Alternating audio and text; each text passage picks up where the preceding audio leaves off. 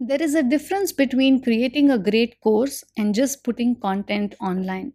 Sure, you can put some videos and PDFs online and you can even drip feed them over a period, but that doesn't make it a great course.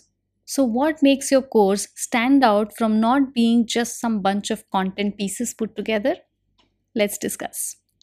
Welcome back. You are listening to Course Creation Made Easy podcast show with your host Rashmi.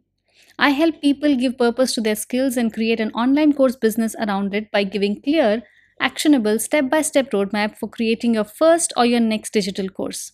I do not keep any secrets, tips, or tricks with me whatsoever.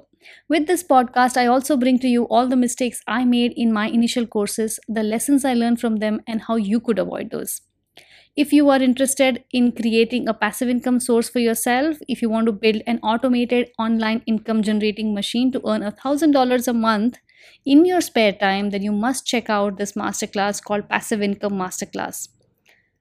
In this masterclass, I have shared the exact four steps to make $1,000 a month by working just 30 minutes a day or 3 hours a week. You can get free instant access to this masterclass by visiting rashmimusre.com forward slash masterclass. Spend 30 minutes a day to earn $1,000 a month and create an automated income generating machine for yourself. All right. So, what is content and what is a course? Content is associated with information, and course enables the information to create learning to meet a specific outcome. Content could be some tips or tricks or secrets or some quick fixes, like this podcast but a course is a structured form of information to get a certain transformation, either to solve a problem or fulfill a desired goal. So, how do you make your course not get lost being just pieces of content put together but stand out as a solution oriented, result driven experience?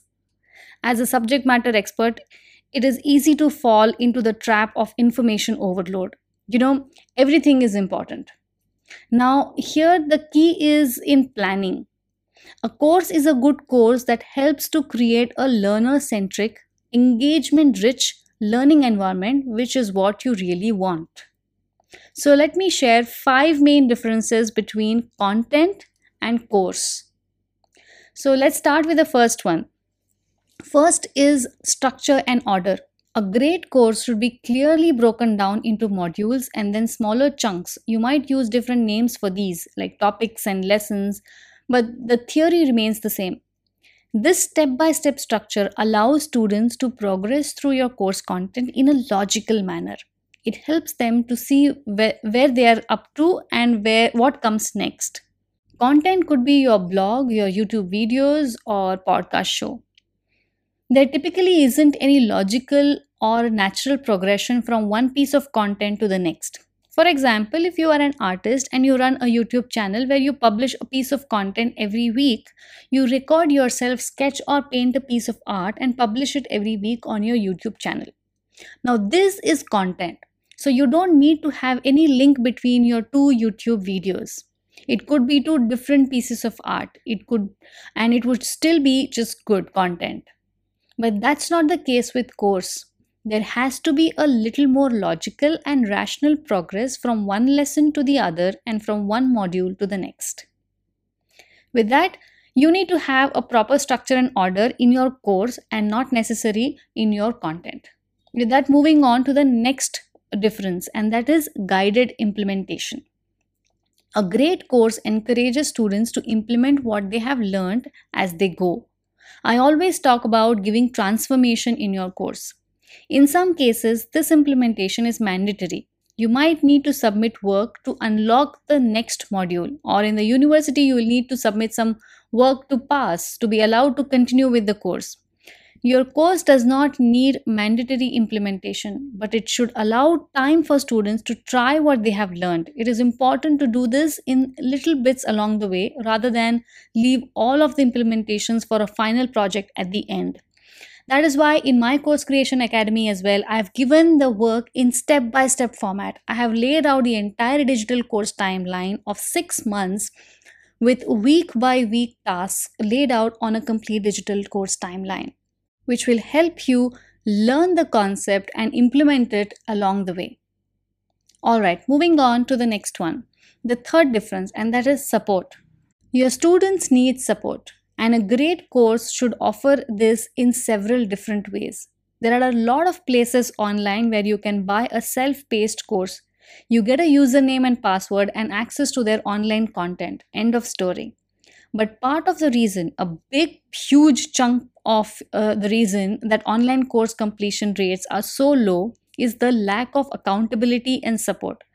Support should be there to keep students on track, to show them where to go and what to do, to answer questions when they get stuck, to be there for them.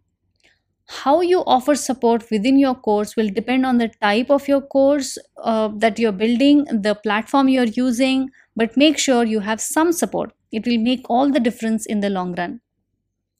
Moving on to the next difference between content and course. The fourth difference is assessment. I'm adding this one in, although it won't be relevant for everyone. Well, structured assessment can form part of a robust review process. It helps students to clarify their thoughts, to find words for things they might not have thought through, and to reflect on what they have learned. Better still, it allows you to see how your course is working.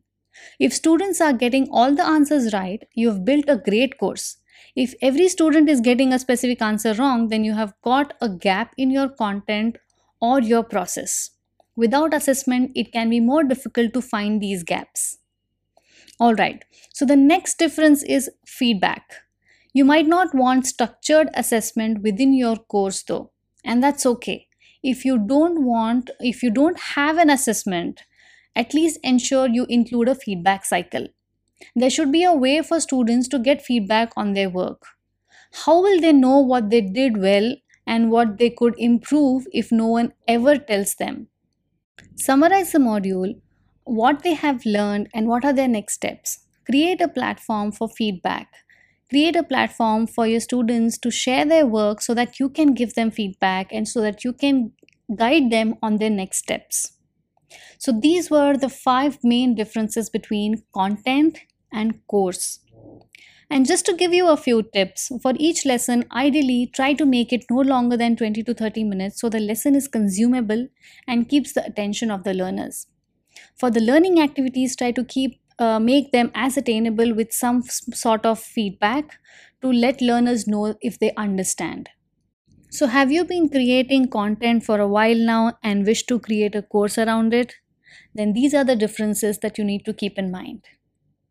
If you have not started yet and you wish to get started, then you can do it right away. I welcome you to this free masterclass where I guide you with these steps.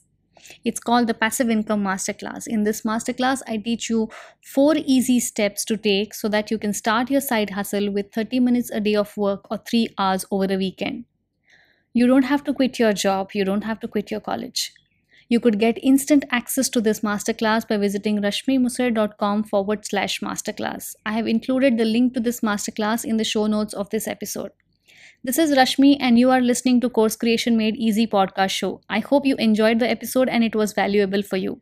I am signing off now, but I will be back next Thursday with more insights on digital courses and digital course businesses. Till then, thanks for listening. Thank you so much, and bye bye.